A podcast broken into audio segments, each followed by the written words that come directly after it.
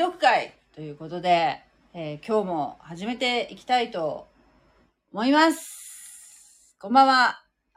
はい。えー今日も、えー、臨読会は、スタンド FM と同時配信でやっていきたいと思います。はい。よろしくお願いします。それでは、慈しみ深きを最初賛美したいと思いますね。いきます。ウクレレでいきます。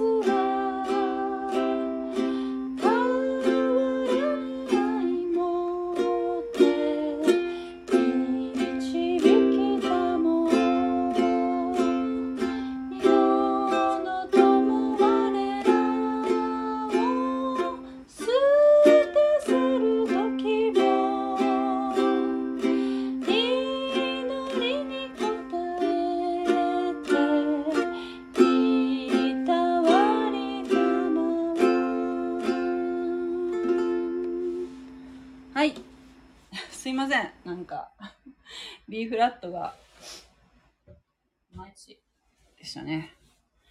はい。えー、っと、今日もやっていきましょう。あ、はい。こんばんは。こんばんは。こんばんは。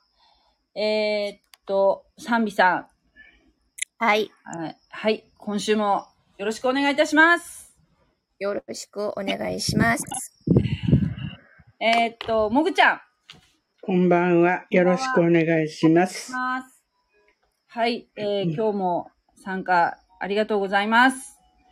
ありがとうございます。あ。りがとうございます。今日のね、こうバックに絵がもやっと見えると思うんですけど、これ、見えます？見えます、見あ、え見えます。。これなんか、こう草がこう生えてて、えー、なんか下の方、ないまいち見づらいと思うんですけども、これ何の絵かわかります？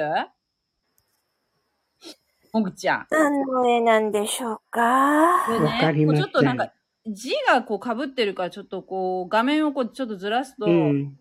わかりやすいと思うんですけど、わあのね、下の方にね、赤ちゃんがね、箱の中に。母性ですかねそうです、そうです、そうです。この絵ね、うんアミさん、うん。この絵、どこにあったと思います？これ。あの、これ、これ、あの、実は昨日見つけたんですけど、私の職場にあったんですよ。このええー、ね、これちょっと偶然なんですけど、あの、職場、う私の職場は全然キリスト教とは全く関係のない職場なんですけど、あの、いつも食べている、あの、従業員がご飯を食べるフロアがあるんですね。ー、はい。昼ご飯とか、うん休憩するときに食べる、あの、使う部屋なんですけど、そこに本棚があって、まあなんか、まあいろいろ本が、あ置いてあるんですけれども、そこの棚のところに、いつもなかったんですよ。今までなかったのに、急にポンと置いてあったんですよ。この絵が。で、え？ーと思って、でえ？ーって二度見して、で、これちょっとね、わかりにくいんですけど、下の方に、ヘブライ語の字が書いてあって、で、なんか、英語でちょろちょろっと書いてあって、そうね。うん。で、なんかよ、見たらやっぱモーセ、モーセがどうのこうのって、要するにモーセがこう、あのーなんて言うんでしょう。アアスファルトでこう、防水加工された船に、ねっていうか小さい箱に入れられてこう、ナイル川に流されて、この草に引っかかってるっていうあの、シーンですね。はい。の絵が、な、誰が置いたかわかりませんけども、急に、誰かのお土産なのかなとも思いましたけど、あのすごい、今ちょうど出エジプトをやってるので、なんか不思議な巡り合わせだなと思って、そうですね。写真を撮って。はいはい。あのー YouTube の方でも出したかったんだけど、なんか私の iPhone、iPhone で撮った写真がなんかあんまり私のパソコンと相性があんまり良くないみたいで、ちょっと出せなかったんですけども、はい。あの、スタンド FM の方ではちょっと、もし、あの、見る方だったらちょっと見える方もいらっしゃるかもしれません。はい。ということで今日は、出エジプトの21章、22章でしたかね。はい。はい。はいえー読んでいきたいと思います。それでは、じゃあ今日はもぐちゃん。もぐちゃん、はい。賛美さん、私の順番でお願いいたします。はい。よろしくお願いします。はい。いきます。はい。これらはあなたが彼らの前に置くべき定めである。あなたがヘブル人の男奴隷を買う場合、その人は6年間使えなければならない。しかし7年目には自由の身として無償で去ることができる。彼が独身できたのなら、独身で去る。彼に妻があれば、その妻は彼と共に去る。彼の主人が彼に妻を与えて、その妻が彼に息子あるいは娘を産んでいたなら、その妻とその子供たちは主人のものとなり、彼は一人で去らなければならない。しかし、もしもその奴隷が、私はご主人様と私の妻と子供たちとを愛しています。自由の身となって去りたくありませんと明言するようなことがあるなら、その主人は彼を神のもとに連れて行く。それから、と、または門中のところに連れて行き、霧で彼の耳を差し通す。彼はいつまでも主人に仕えることができる。人が娘を女奴隷として売るような場合、その女奴隷は男奴隷が去る場合のように去ってはならない。彼女を自分のものと定めた主人が彼女を気に入らなくなった場合は、その主人は彼女があがない出されるようにしなければならない。主人が彼女を裏切ったのだから、異国のために売る権利はない。その主人が彼女を自分の息子のものと定めるなら、彼女を自分の娘のように扱わなければならない。その主人が別の女を妻とするなら、先の女への食べ物、衣服、夫婦の務めを減らしてはならない。もしこれら三つのことを彼女に行わないなら、彼女は金を払わないで無償で出ていくことができる。人を撃って死なせた者は必ず殺されなければならない。ただし彼に殺意がなく、神が御手によってことを起こさす、起こされた場合、私はあなたに彼が逃れることができる場所を指定する。しかし人が隣人に対して不遜に振る舞い、策略を巡らして殺した場合には、この者を私の祭壇のところからであっても連れ出して殺さなければならない。自分の父または母を撃つ者は必ず殺されなければならない。人を誘拐した者は、その人を撃った場合も、自分の手元に置いている場合も必ず殺されなければならない。自分の父や母を罵る者は必ず殺さなければならない。人が争い、一人が石で拳を、拳で相手を撃ち、その相手が死なないで床についた場合、もし彼が再び起き上がり、杖によって外を歩けるようになれば、打った者は罰を免れる。免れる。ただ彼が休んだ分を弁償し、彼が完全に治るようにしてやらなければならない。自分の男奴隷あるいは女奴隷を杖で打ち、その場で死なせた場合、その人は必ず復讐されなければならない。ただし、もしその奴隷が1日か2日生き延びたなら、その人は復讐されてはならない。奴隷は彼の財産だからである。人が人と争っていて、身ごもった女に突き当たり、相残させた場合、重大な障害がなければ、彼はその女の夫が要求する通りの罰金を必ず課せられなければならない。彼は法廷が定めるところに基づいて支払う。しかし、重大な障害があれば、命に、はい、あ命には命を。目には目を、歯には歯を、手には手を、足には足を。やけどにはやけどを、傷には傷を、打ち傷には打ち傷を持って償わなければならない。人が自分の男奴隷の片目あるいは女奴隷の片目を打ち、目を潰した場合、その目の償いとして、その奴隷を自由の身にしなければならない。また、自分の男奴隷の歯を、歯一本、あるいは女奴隷の歯一本を打ち、打ったなら、その歯の継として、その奴隷を自由の身にしなければならない。牛が男または女をついて死なせた場合、その牛は必ず石で撃ち殺さなければならない。その肉を食べてはならない。しかしその牛の持ち主は罰を免れる。しかしもし牛に以前からつく癖があり、その持ち主が注意されていたのに、それを監視せず、その牛が男または女を殺したのなら、その牛は石で撃ち殺され、その持ち主も殺されなければならない。もし彼に償い金が課せられたなら、彼は自分に課せられた通りに自分の命の贖いの対価を支払わなければならない。息子をついても、娘をついても、その規定の通りに扱われる。もしその牛が男奴隷あるいは女奴隷をついたなら、牛の持ち主はその奴隷の主人に銀貨30シェケルを支払い、その牛は石で撃ち殺されなければならない。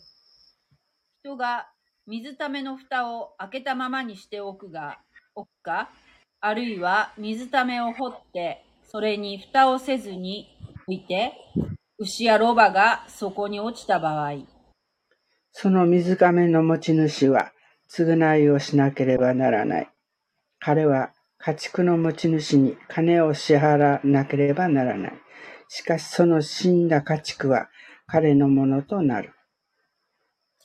ある人の牛が隣人の牛をついて、その牛が死んだ場合、両者は生きている牛を売って、その金を分け、また死んだ牛も分けなければならない。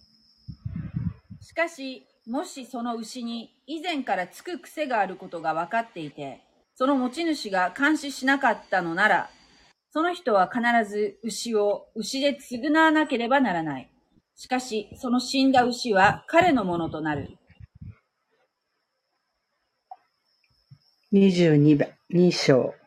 人が牛あるいは羊を盗み、これをほふるか売るかした場合、牛一頭を牛五頭で、羊一匹を羊四匹で償わなければならない。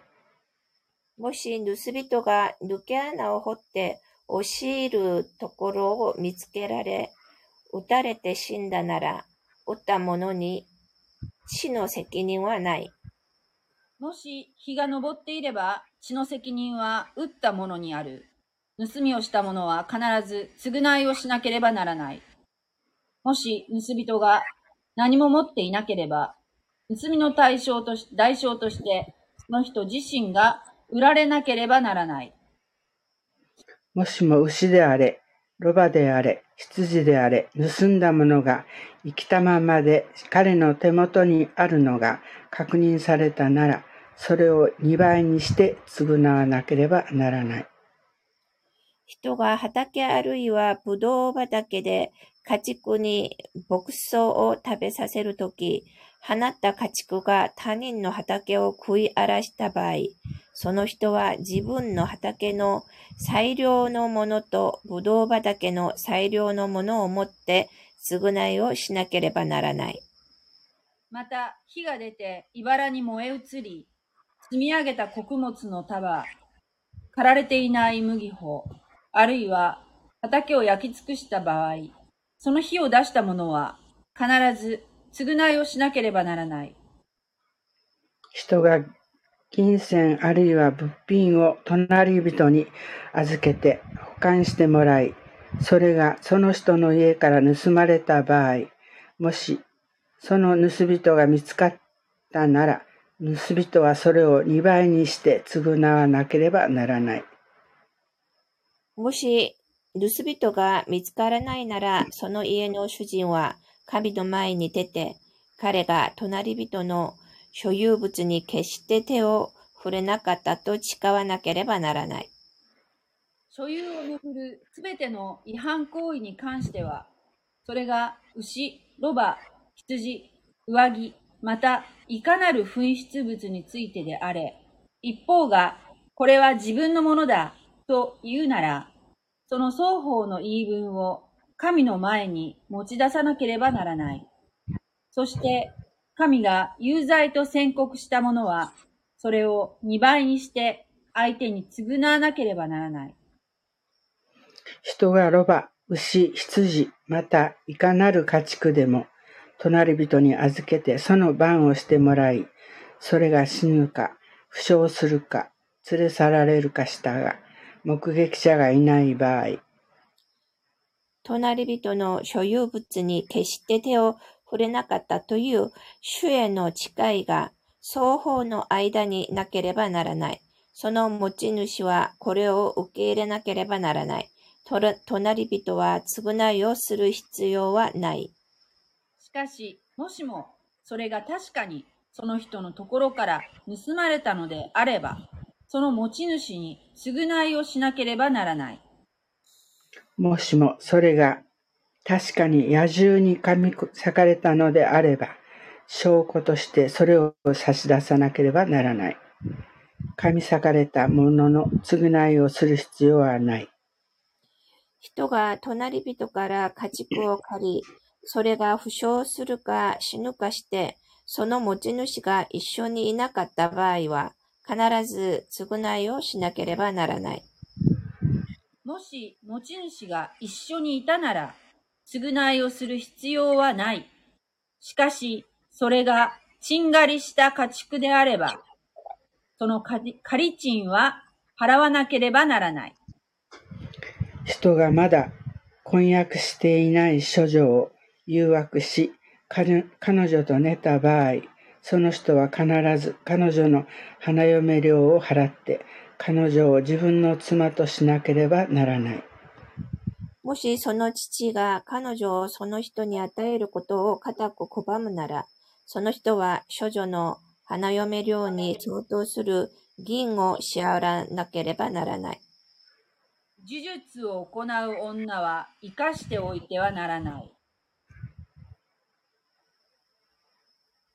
あ、私、あ、私かね。動物と寝る者は皆必ず殺されなければならない。ただ、主一人の他に神々に生贄を捧げる者は誠実されなければならない。気流者を苦しめてはならない。し、虐げてはならない。あなた方も、エジプトの地で気流の民だったからである。やもめ、みなしごは皆苦しめてはならない。もしもあなたがその人たちを苦しめ、彼らが私に向かって切に叫ぶことがあれば、私は必ず彼の叫びを聞き入れる。そして、私の怒りは燃え上がり、私は剣によってあなた方を殺す。あなた方の妻はやもめとなり、あなた方の子供はみなしごとなる。もしあなたと共にいる私の民の貧しい人に金を貸すなら、彼に対して金貸しのようであってはならない。利息を取ってはならない。もしも隣人の上着を七に取ることがあれば、日没までにそれを返さなければならない。それは彼のただ一つの覆い、彼の肌を覆う衣だからである。彼は他に何を着て寝ることができるだろうか。彼が私に向かって叫ぶとき、私はそれを聞き入れる。私は情け深いからである。神を罵ってはならない。また、あなたの民の族長を呪呪ってはならない。あなたの豊かな産物と溢れる酒との捧げ物を送らせてはならない。あなたの息子のうち、長子は私に捧げなければならない。あなたの牛と羊についても同様にしなければならない。7日間、その母親のそばに置き、8日目には私に捧げなければならない。あなた方は私にとって聖なるものでなければならない。ので、獣に噛み裂かれたものの肉を食べてはならない。それは犬に投げ与えなければならない。アーメン。あーね。はい。ありがとうございます。ありがとうございます。ありがとうございます。今日のところはなんかあの、民法とか刑法とか、なんか、そんな感じのとこでしたね。うん、そうですね。これが、え、な、何千、四、四千年四千年？三千年、四千年？くらい前の、あのー法律。うん。今、今の法律にも本当に通じるようなところもあるし、すごく具体的だし、細かいですよね。ねえ細かいですね。もぐちゃんなんか気になるところとかありましたか？気になるとこって、なんで、あの、石で殺さないかんとやろうかと思うようなことはあったけど。むごたらしいことするねと思ったりはしたけどね。石で、なんか石で殺すっていうのはちょいちょいで出てきますよね。石をぶつけて殺すのかな？石を。だろうと思うよ。苦しめながら、苦しみながら死んでいくのかなと思ってね。こう、そう、みんなで、みんなで石をぶつけて、でもなんか、それ、それをしなければ、その禁じられていることをしなければ、そうう。いうんのはないんだけど、やっぱそのぐらいこう、ねやっぱりこう、おど、脅かしとかないと、だってほら、ねえ、死死刑にっていうのは、あなんかいろいろ賛否両論はありますけど、やっぱりそういうのが抑止力になるっていう部分もあるかもしれないなっていうふうには、なんん。ですけどね。そうね。全くその昔、もっと残酷に人を殺したりしているからね、違法人はね。だから、石打ちはマシの方なんですよ。ええそうそうだ、そうだ、本当にそうだ。もう、だって、何？あのイエス様の、イエス様の弟子、十二弟子の一人で、誰だっけな？トトマスだっけ？なんか、ノコギリで切られたとか、まうわー、やめて。こうあトマスじゃないかもしれないけどね。あとなんか、それはほ他の別の外国にこう、伝道しに行って、行った先での殺され方だよ。のユダヤ人のことで。それとかね、あの、皮をは生きたまま剥がれたとかね。うーん。そうそうこういうのが多分、当たり前にまかり通ってたんじゃないの？その中で、やっぱ石打ちだから、まあ比較するものじゃないかもしれないけど、サンビさんがおっしゃる通り、やっぱり、あの人間って、ほっといたら、どんだけでも残酷なことを、エスカレートしていくんじゃないですか？うん、うん。そだから目には目だから母もそうですよね。う。うん。だからね、あの、やっぱり、あの、人間ってある程度なんかね、ちゃんとこう決まりがなければ、もう本当にエスカレートしてしまうし、古代はもう本当に残酷だったからね。日本でも、あの、こう皮、皮膚を剥いて殺したりしてましたから、昔。えー、そんなのあった？日本に。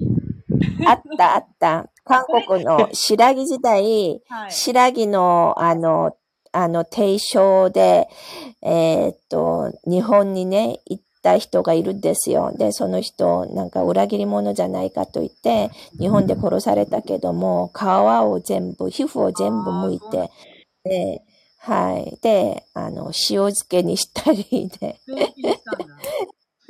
なんかすごいひどい、あの、やっぱり古代はね、もう人間を殺すときに本当に残酷だったからね。うん。だから神様なんであんなにね、石を投げて殺すように言ってるのかなと思ったら、石をんみんなでこう投げたら早くもう死にますからね。うん。あの、そんなに、あの、他の罰よりは、うんマシだったと思いますよ。ねまあなんか、あとね、あ そうそういう、なんかまあ、ひどかったって話だよね。あとね、うん。えっと、なんだっけ、奴隷を去らせるとき、えっと、あの、規定のところで、私はあの、ここの、出エジプト初めて読んだときに、全くその、勘違いしていた部分があって、あのーなんだっけ、奴隷をね、の耳に、耳になんか霧、霧ので穴を開けるっていう、うん。あれ、あれさ、なんか、本当はその、要するにその柱にこう当ててっていう風に書いてあるから、これピアスのことですよね、サンビさん。そうです。そうです。私さ、うん霧で耳の穴にさ、ぐっすさ、なんでそんなことするんだろうと思って、もうマジで怖いと思ったんですけど、これピアスのことだって。ピアスだと思った、もぐちゃん、この書き方。いやー、それ、あお私もそんな風に、あの、ピアスみたいに穴開けるのかなって初め思っておったけど、次の時にはなんか、耳の穴に、でも耳の穴にそんなことしたら聞こえんようになるんじゃないかなとかは思ったね。こんな、そげん言ったら、門のところでどうのこうのって言ってあるけん。うんやっぱし、ピアスみたいに穴開けだよね。一章の六節ですよね。これ、これはピアスって分かった時はちょっとほっとしましたよ。そう、なんかこう、えー、ね。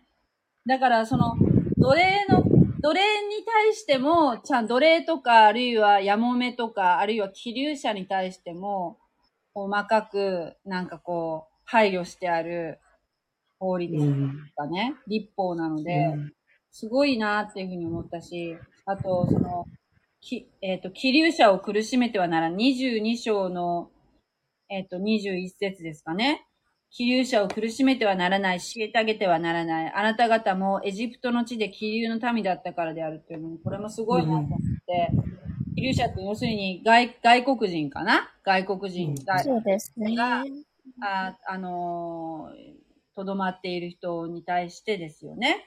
えー苦しめてはいけませんよっていうのも、これもすごいなんか当時としては、まあ、世界的に、その当時の世界、世界の中でもめちゃめちゃ画期的な法律だ、立法なんじゃないかなと思って、神様がね、こうおっしゃったものですけど、こういう、こう、まあなんていうかな、配慮っていうのがすごいなっていうふうに思ったんですけど、やっぱり奴隷の人権もちゃんとね、やっぱり考えていらっしゃるからね。うん。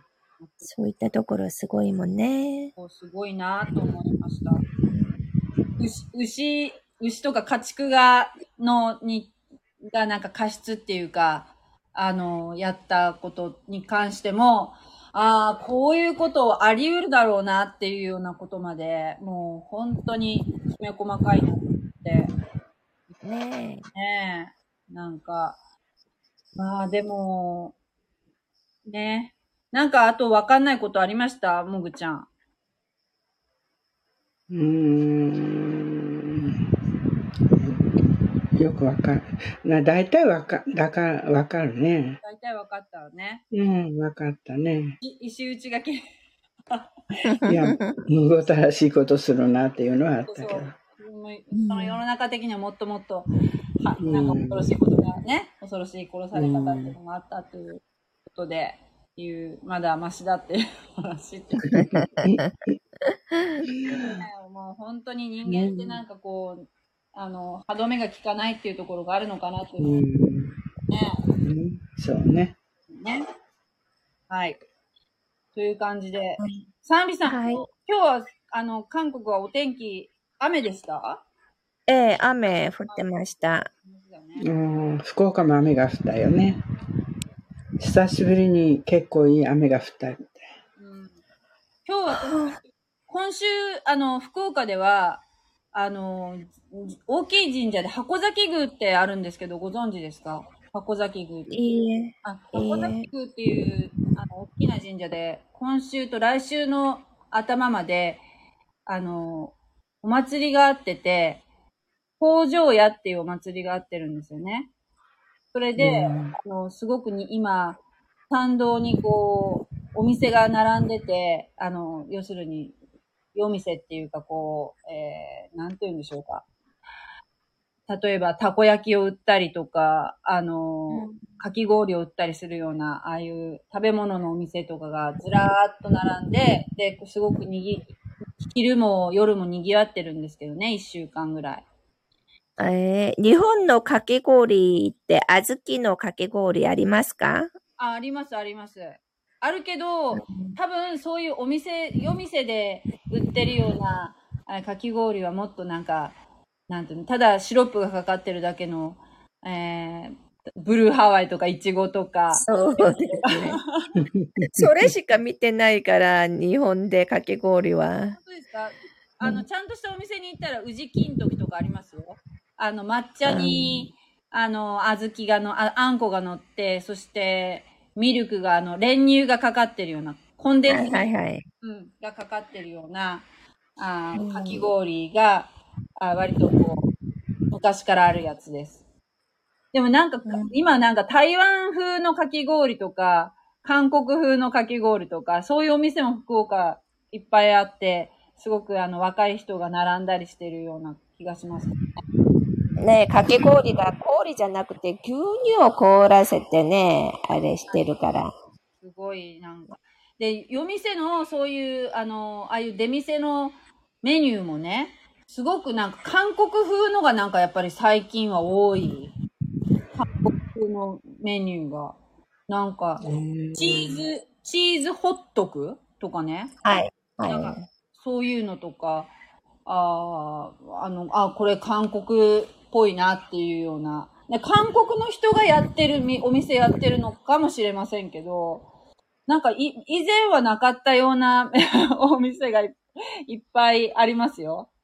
い。ああ、そうですか。うん。昔はそういうたこ焼きとか焼きそばとか、トウモロコシ焼いたのとか、なんかそういうのが定番だったけど、ちょっと韓国風のそういうね、メニューとかもいっぱいあってうん。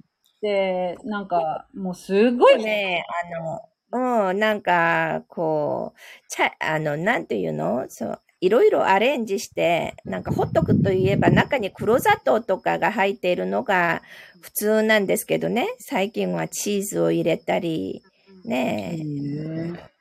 とか入れたり、うんなんか、うん、でも、わややっぱ私は、ホットクは黒砂糖の方が美味しいね。そうなんそういう、もう本当にお菓子みたいな感じなんですかね。私食べたことないの。買ったことああない、そうなの。そうまだ食べたことない。えで、今日なんでその北条屋の話をしてるかっていうと、私、今日は仕事で行ったんですよ。こう、あの、あーみんなを連れて行かなきゃいけなかったから。で、今日は私の担当だったから、雨がうんちょうど止んだからね、止んだからわーっと車でみんな連れてって、バーっと、あの、まあ、雰囲気を楽しませるっていうだけで。えーなんか拝んだりとかはもちろんそんな暇はないからですね。だからそういう、あの、いろいろくじ引きをさせたりとか、お小遣いでね。それで、あの、楽しませるっていう感じだったんですけど、北条屋っていうのは、放つっていう、あの、あの学校の放課後の方ですね。方に、はい。生きるに、えー生きるっていう字ですね。生活のせいで。はいで、えっ、と、会っていうのは、あの、えー、例えば何々、会社の会ですね。会社の会で、で、北条屋ってそれで読むんですよ。北条屋。北条会じゃなくて北条屋って読むんですけど。工場へとは言わん？えじゃない、北条工屋。北条絵っていうや多分よそのよその県とかでもしそういうお祭りがあってるとしたらその北条絵っていう読み方するかもしれないけど福岡の場合は北条屋って読むんですよ上や。うんでなんか神社とお寺がなんか合併したような、多分なんかちょっと仏教の要素が入ってるようなあのお祭りですよ。なんか、ううん。その時に例えば要するに北条だからえっ、と生き物を放つ。放つ。うん。で、うん。供養するっていうような考え方だから、ちょっとなん、どっちかっていうとなんか仏教的な要素。なんかこうし集まって混ざったようなうん。感じじゃないかなと思うんですけど、それによって、要するになんか、ご利益を得るっていうような考え方じゃないかなと思うんですね。そういう行為によって。生き物を放つことによって自分が許されるっていうかね。いい善行を行うことによってっていうことじゃないかなと思うんですけど、あのだから、そういう実際に、例えば魚とかをこう離したりするようなこともやるみたいなんですけど、だけど金魚すくいがあるんですよね、お店の。金魚すくいのお店もあったりもして、それはちょっと矛盾してるんじゃないかというふうに思ったりましたけど。はい。